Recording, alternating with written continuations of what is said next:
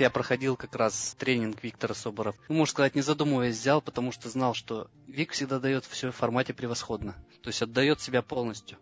Самое-самое-самое меня, наверное, все-таки это состояние благодарности. Есть там такое когда я начал благодарить, ну, начали происходить очень интересные вещи в моей жизни. То есть, насколько я становлюсь благодарным, настолько и мир начал меняться ко мне, поворачиваться, так скажем, лучшей ко мне стороной. Это было первое сознание. Второе это про время. Время это такое понятие, которое можно сжимать, разжимать, то есть ты можешь приостанавливать время.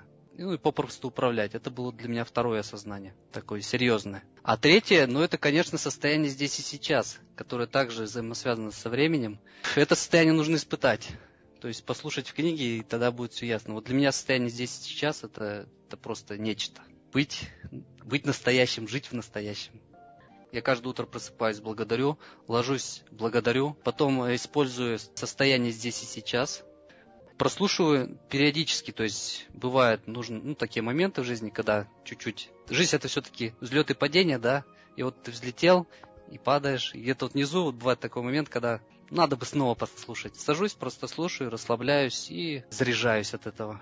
И снова взлет и вперед, только вперед та информация, которая там изложена, многое даст в жизни. Если еще начнешь применять это все, ну, вообще супер.